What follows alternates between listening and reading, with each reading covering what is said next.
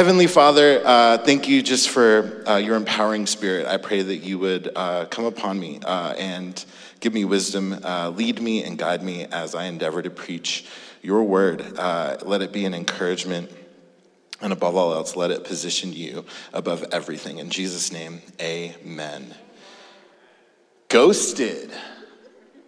We are in the Ghosted series.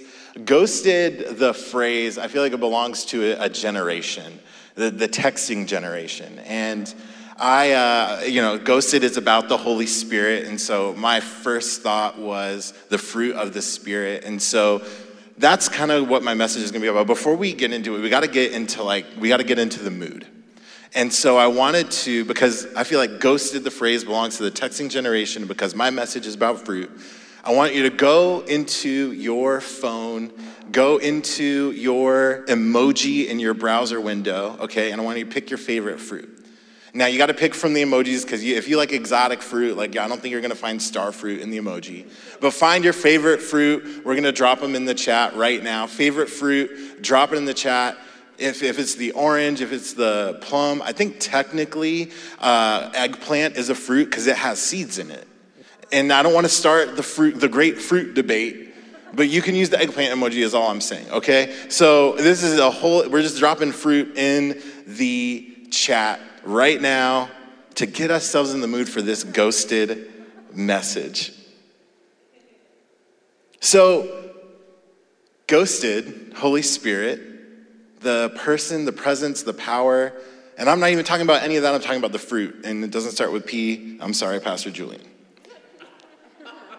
but the fruit of the Spirit. So, if you're a church kid, you might have learned a Sunday school song that I'm not going to sing, but you would have heard about the fruit of the Spirit. It's something we get really excited about as Christians. And if you haven't heard, don't worry, I'll catch you up by reading Galatians 5 with you. So, this is, uh, first of all, I'm going to give you homework. There's two, I'm going to read through two passages, but please, please, please read all.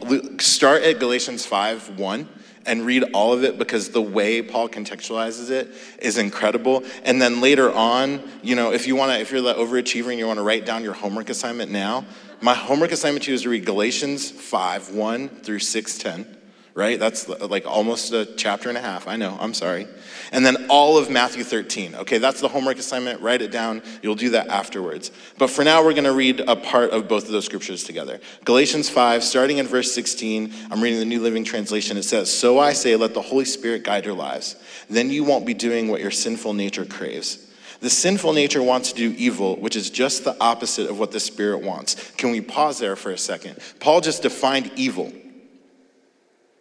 Evil wasn't Thanos snapping half of the population. Evil isn't Maleficent from, you know, uh, Sleeping Beauty. Evil isn't your roommate sometimes. Evil isn't the guy that double parked across the street the day before street cleaning and you couldn't find a spot for like half an hour. It's anything that is the opposite of what the Spirit wants. Sheesh. Anything that's the opposite of what the Spirit wants okay, crud. I guess I've done some evil today. Okay, let's continue. And the Spirit gives us desires that are the opposite of what our sinful nature desires. Those two forces are constantly fighting each other. So you are not free to carry out your good intentions. Oh, wow. So my good intentions aren't enough. My good intentions aren't enough. I got to go and, and in the combat, in the tension of my two natures, my sinful nature, my human nature, and my spiritual nature. And I, in that conflict, I can't even trust my good intentions. What can I trust? But when you are directed by the Spirit, you're not under obligation of the law of Moses. When you follow the desires of your sinful nature, the results are clear. Long list of janky things But the Holy Spirit produces a different kind of fruit in our lives love, joy, peace, patience, kindness, goodness, faithfulness, gentleness, and self control. There's no law against these things. So there's two, and I didn't read the list of the naughty things, but there's two outcomes, there's two results. There's a production that can occur one from our human sinful nature, and one if we live our lives as led by the Spirit.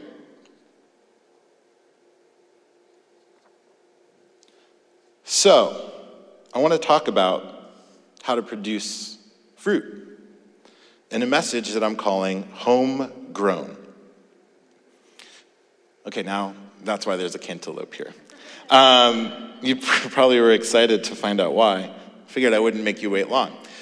A couple weeks ago, Julian preached and he did this bit that I want to call back to. He talked about how we like will flick fruit. And I learned that's actually because there are people that believe watermelon will resonate upon flick at a B flat when they are ripe. That is not true.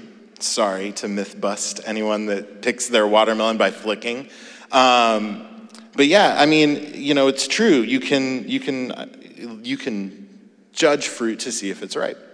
So uh, this is a cantaloupe. And the way you actually find out if a cantaloupe is ripe is you, you smell it right here. There's like a little spot where the stem was removed or cut off, and it's called its core. Okay, if you smell it at its core, and it smells like cantaloupe, it's ripe. and I guess if you don't have context for what cantaloupe should smell like, you're guessing like me. But I mean, obviously, if it's like soiled, it would smell bad. You'd know it was bad. But if it's like underripe and it just smells kind of like cantaloupe and not totally like cantaloupe, I would I wouldn't know. Like I'd bust this open and be like, oh, it's underripe. Like I need it to smell like starbursts. Like those, those I know, I can smell a pink starburst versus a red one. Watch me. It's interesting to me that, uh, and, and I asked for apples and we couldn't find apples. Um, and we couldn't find apples. We can find apples. There's more context to this later. I needed seeds to go with the fruit, and we couldn't find apple seeds, okay? So we had to improvise uh, we, because my wife went shopping while I was message prepping, so she FaceTimed me. She's like, I found cantaloupe seeds. And I'm like, great, that's great. Hopefully, cantaloupe's in season when you go to Ralph's. Um, but I, actually, it was kind of prophetic as I was like reshaping my metaphor around a cantaloupe. The idea that you sniff its core to see if it's right. I feel like we, we, we can know good fruit by checking the core. But then we kind of like sniff around each other a little bit. Like, how long you been following the Lord? I heard you called your wife that bad name once. we start sniffing each other. I don't know. I, I feel like we like to judge fruit. Because fruit judges also get to be fruit harvesters. You know, the, the core of my message, homegrown, is, is really this in prayer about it. I feel like God wanted us to go from gathering to gardening. And I feel like we can attend church with this mindset. Like we show up and we want to gather. Right? That, that's why we get judgmental. Because we want to go and we want to gather friends. And so we just start like kind of sniffing around. And it's good, I mean, it's wise to do this. Like, I'm not telling you to go pick friends with bad fruit in their lives. What I want to cautious us on is to become gardeners and not gatherers. I feel like we can attend church with a consumption mindset. And we, just like Amy, went to Ralph's, the local grocer, and brought a cantaloupe home. That we can do that with the fruit of the Spirit. We can attend church seeking morality and virtue, pick up our weekly dose, and go home with it, and then it expires by Thursday and we wonder what's going on. And we can't go to our own backyard to harvest our own fruit. I believe God has more for you and me and all of us than being sustained by the surplus of someone else's harvest. My prayer for you is that in this message, I could help encourage you and edify you, teach you the way to cultivate the fruit in the, of the Spirit. So that as we live in abundance and overflow, that that overflow doesn't end up serving your underflow, but that you can operate in overflow and serve someone else's underflow. If you want that, lean in. This is the message for you. So, as we think like gardeners, now the focus goes from consumption to cultivation and curation. I'm going to talk to you about cultivation and curation today. First, let me just address anyone that's impatient. Gardening takes time. That's why a lot of us like to just go buy our fruit. It takes time.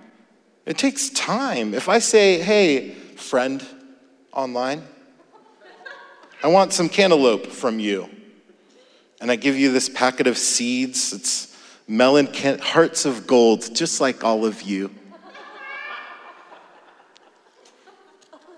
It's heirloom.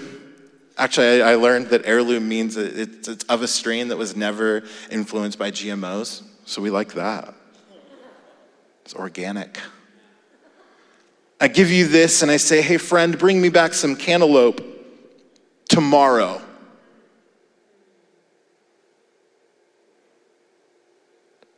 You would not accept that mission, right? Like, we all know, maybe, maybe you don't know that you can't turn this into this overnight.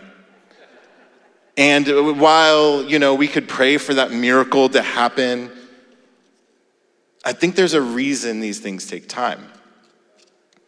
And so I want to, first of all, before we even get into what I have to teach, I just want to give you permission that, that this, I don't expect you to bring me this tomorrow. And anyone that does is leading you astray.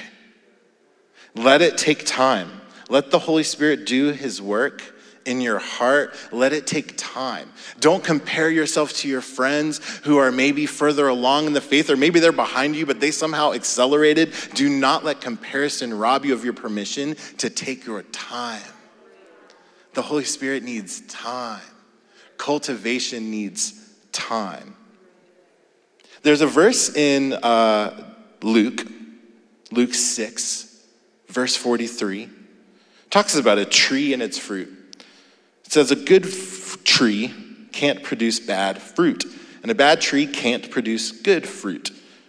A tree is identified by its fruit. Figs are never gathered from thorn bushes, and grapes are not picked from bramble bushes. A good person produces good things from the treasury of a good heart, and an evil person produces evil things from the treasury of an evil heart. What you say flows from what is in your heart. I think that if I were to say, endeavor to live a godly life where fruit is produced, that we might start to then try to produce fruit. If we're to become cultivators of fruit, then we think, I would say, we need to focus on the soil. So, this is what I want you to write down cultivate the conditions of our heart. So, if we're going to be cultivators, I want us to be cultivators of the conditions of our heart. That is the soil that I'm referring to, and that's biblical. But first, that is the soil. It's enriching this soil that will set us on the journey of producing the fruit. Okay, so first, this seed has to go where? In soil.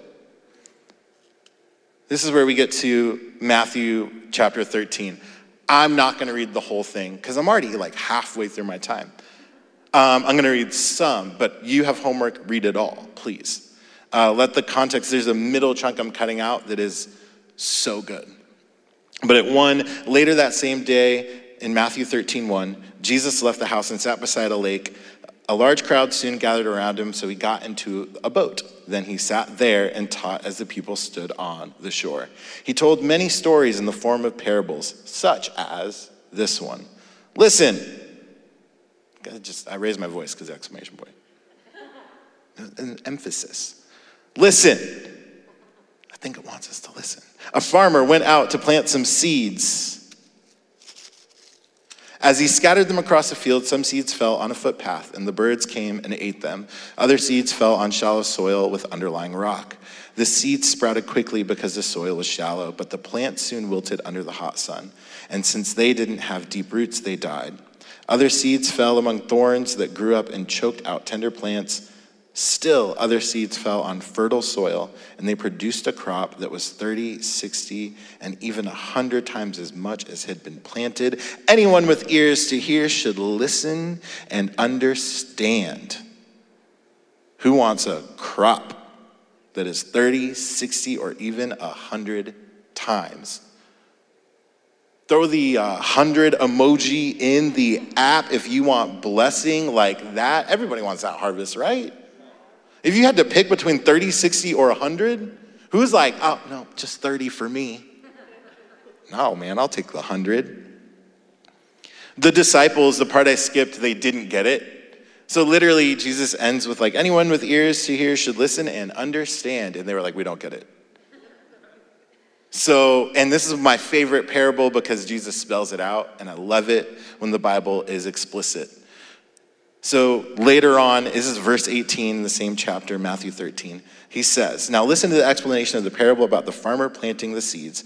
The seed that fell upon the footpath represents those who hear the message about the kingdom and don't understand it. Then the evil one comes and snatches away the seed that was planted in their hearts. The seed on the rocky soil represents those who hear the message and immediately receive it with joy. But since they don't have deep roots, they don't last long. They fall away as soon as they have problems or are persecuted for, the believe, for believing God's word. In other words, the circumstances rob them of the word in their heart. The seed that fell among the thorns represents those who hear God's word, but all too quickly the message is crowded by the worries of life and the lure of wealth, so no fruit is produced. And finally, the seed that fell on good ground represents those who truly hear and understand God's word and produce a harvest of 30, 60, or even 100 times as much as planted. This is why we have to cultivate the conditions of our heart. Because in cultivating the condition of our heart, we're cultivating the soil in which God will plant seed. And in this case, the seed is God's word. So in this moment, I'm actually, if I tore this open, and in metaphor, my words become seed and they are being scattered right now. They're being scattered right now. So I'm doing my responsibility. So, what can you do? You can ensure that that seed falls on good soil. So, let's talk about what it means to cultivate soil. I have, a, I have the definition. We're going to throw it up. I'm going to look up like this, but for you watching online, pretend I'm looking down like this. Okay? Right? So prepare and use land. I don't know how I'm doing, but, right? For crops and gardening. Okay, we're all done.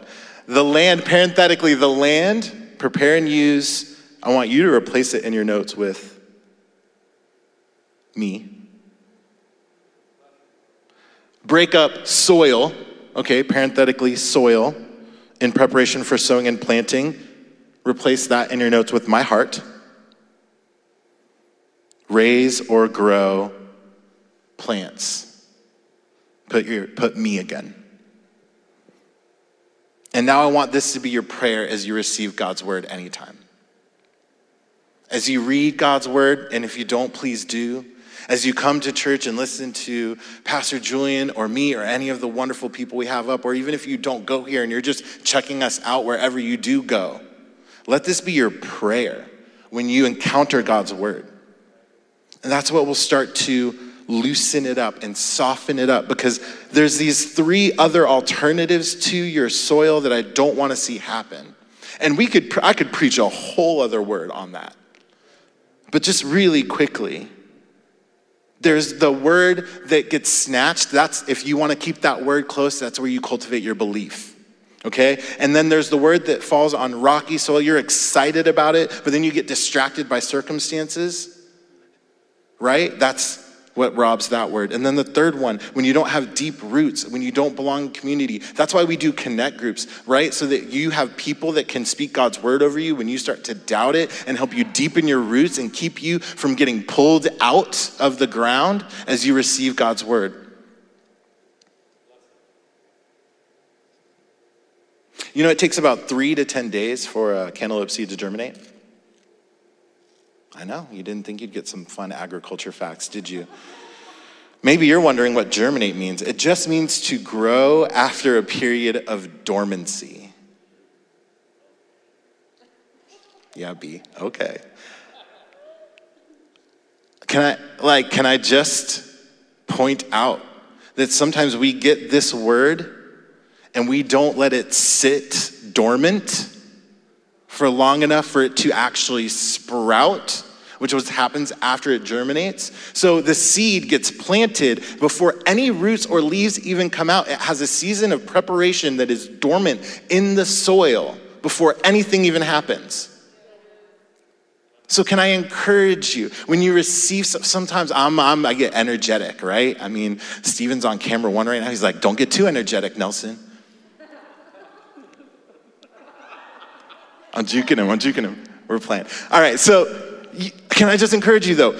When you get a word, a seed from God, whether it's written, prayed, you heard it, you read it, you listened to it, just sit with it.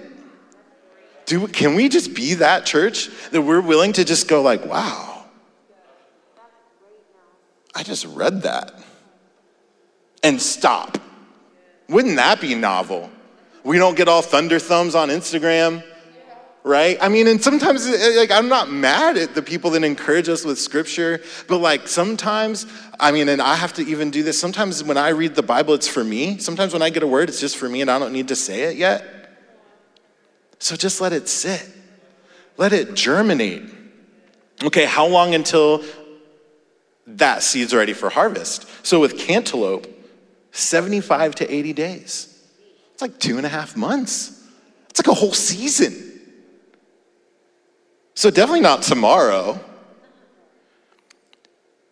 One of the things that's so important to making sure that this becomes that in about 80 days is the conditions. If we're to switch our mindset, lives, live lives ghosted, live lives led by the Spirit, with the fruit of the Spirit, then we're to become curators. And we're to curate the conditions of the environment. So we cultivate the conditions of our heart, right? We make sure that our trauma and our past and the distractions of the world don't create enough hardness in our heart. We soften that up so we can receive God's word in it and let it germinate. And then we mind the conditions.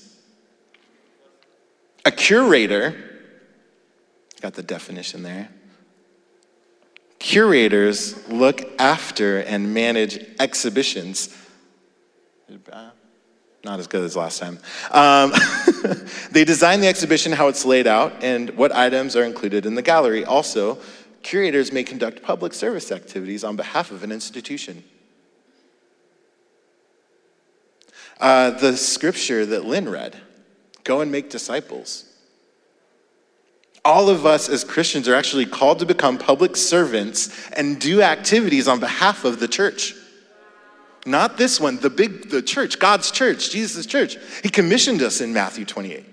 He said, go and make. So if you get to do the end of the, the sentence, well, we've got to curate the environment.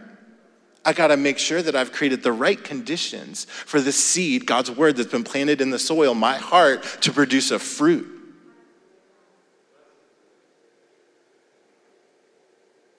Guys, remember last time I preached, we went to the Louvre? We took the imagination train to the Louvre, and I painted a Mona Lisa. Now I'm not the artist, but we're going to take the imagination train back to the Louvre, and now I am the curator. It's a big job. Curator at the Louvre? I mean, I, I don't see any congratulations, guys. You guys need to congratulate imaginary me for getting the biggest job in the curation market the Louvre. I'm a museum curator at the Louvre. Are you kidding me? This is awesome. probably drive my dream car. I still have Amy because she is my dream wife.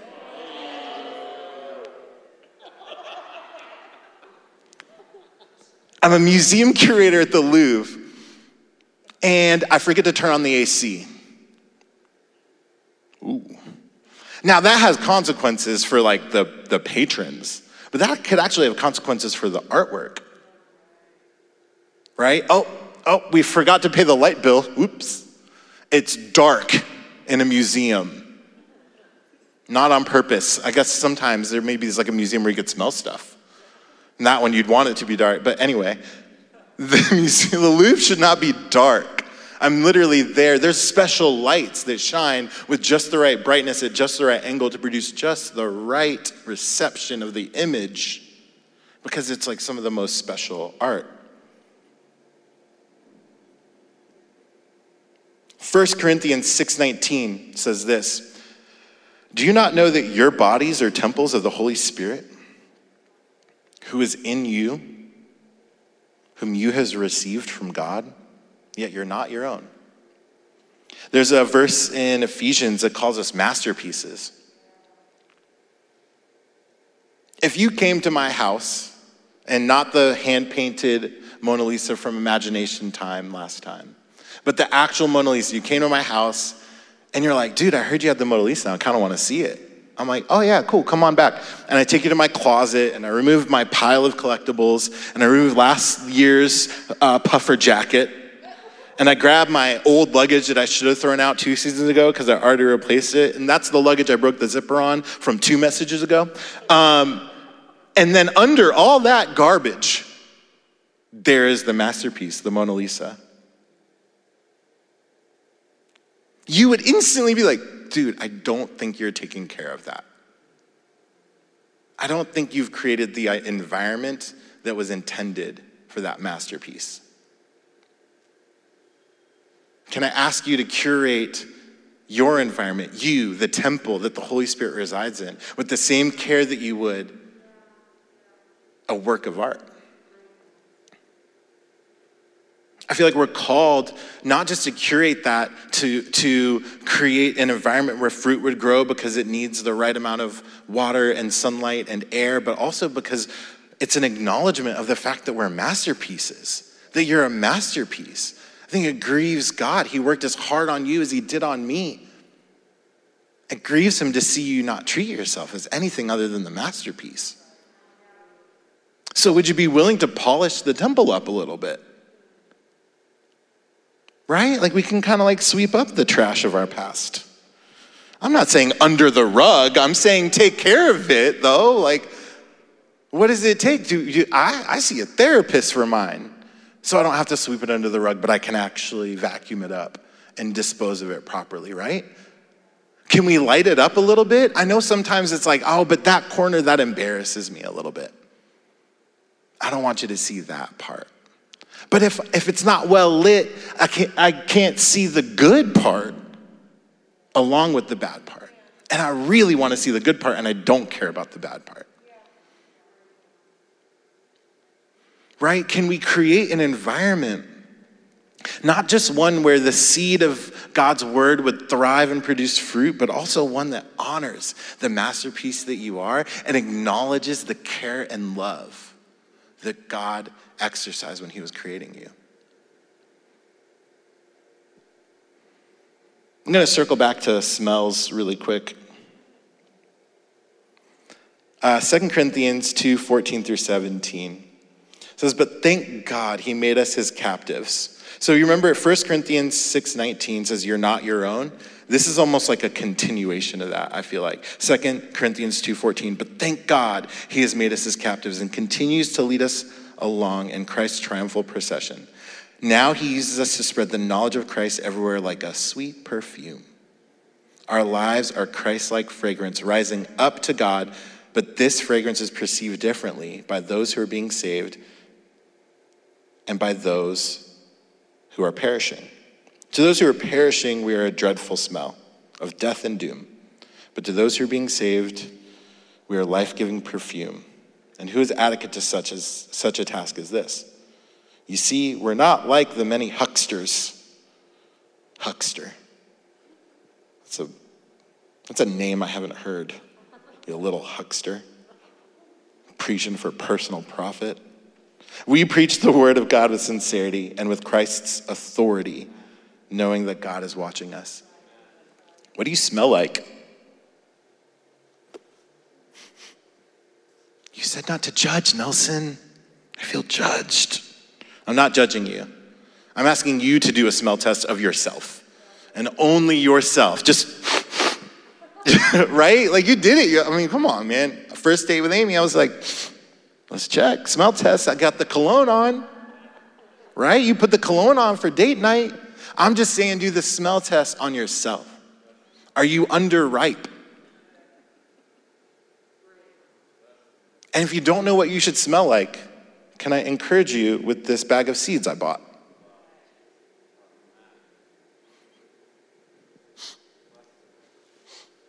Close. I'm still working on it, but I'm getting closer every day. Not quite as good as Julian, but getting there. My prayer for us with this message is that, and the worship team, you guys can come on up. My prayer for us with this message is that we would start to become more like Jesus. That's just the point. And in that, we, as we adopt more of his nature, we start to adopt more of his scent. And I want to encourage you this says to those that don't know Jesus, you will smell bad. Okay, and that's important to me to say to you because if you determine how you smell based on your non Christian friends, you will think you're wrong. Okay, if you determine how you smell based on the wrong people, you will think that you're wrong. It's why it's so important to me that you would actually read the scripture yourself. It's why it's so important to me that you would actually get connected. If this is your church home, join a group, make some friends in this church. I wouldn't be who I am if it wasn't for the friends I have in this church, for the family I have in this church. It's their smell test. That when you go, I can't tell, I need somebody to help me, they'll go, No, it smells good to me. It's them that you can practice doing the tour through your home. Hey, how the conditions feel? They feel like joy, peace, patience, kindness, goodness, self control, love. Do they feel like the other things?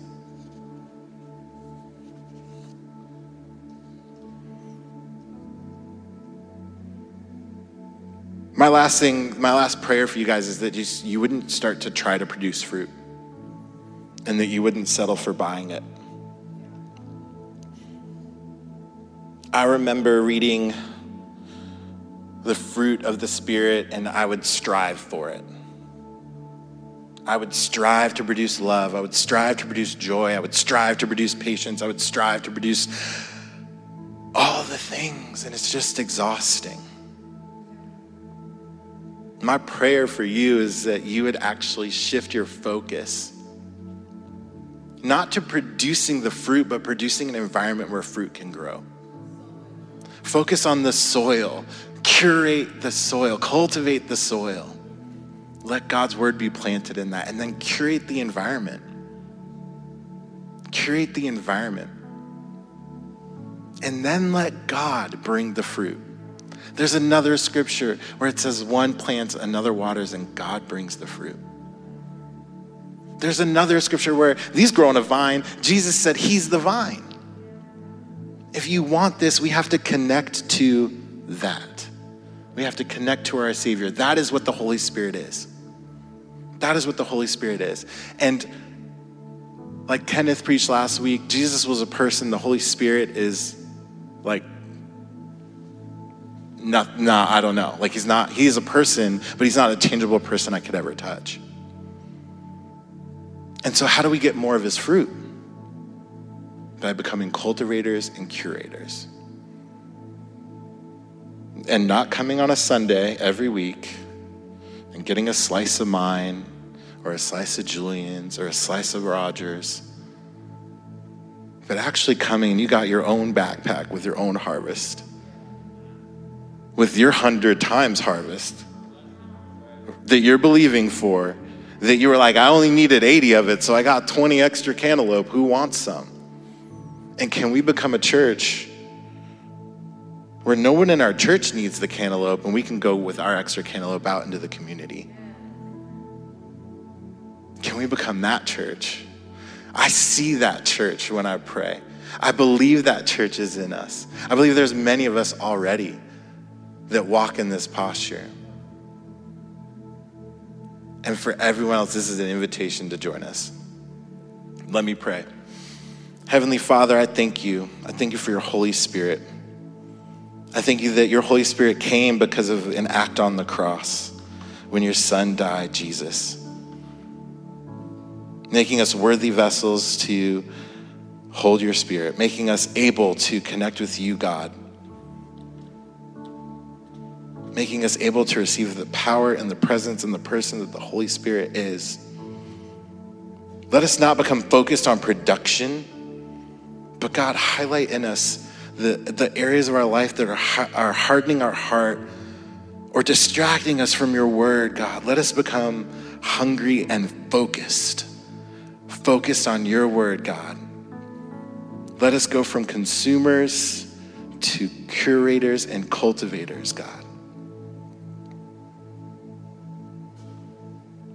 And before I end in prayer, I just want to pray for one other group. You're like, this Holy Spirit sounds cool. I've never met him. Or maybe you're just hearing about the Holy Spirit and Jesus for the first time.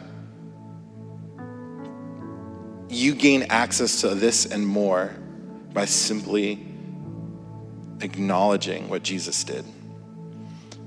So you could pray a prayer like this. You could say, God, I believe that Jesus is your son, that he lived a life without sin and died on the cross for mine. I acknowledge that with my faith and believe, and I accept the gift of life that he gives with that act on the cross. I want to live for you from this day forward. In Jesus' name, amen. That's the prayer that you can pray, and that prayer actually is the receiving of the gift that Jesus gave us when he died on the cross. And through that, you can receive the power of the Holy Spirit to produce in you the fruit of the Spirit and the fruit of a life lived of faith, not just borrowed from us, but cultivated in your own heart and in your own world. Thanks a lot. I hope you have a great week. I'm going to throw it to the worship team. But thanks for letting me share. And thanks for doing your homework. Do your homework. Somebody drop it in the chat. I don't have my notes. I don't even remember the homework. I'm a bad teacher. Drop in the chat what the homework is. Don't forget to read that. Let that seed come into prepared hearts. Soften your heart before you do. And I pray that this would have been an encouragement to you.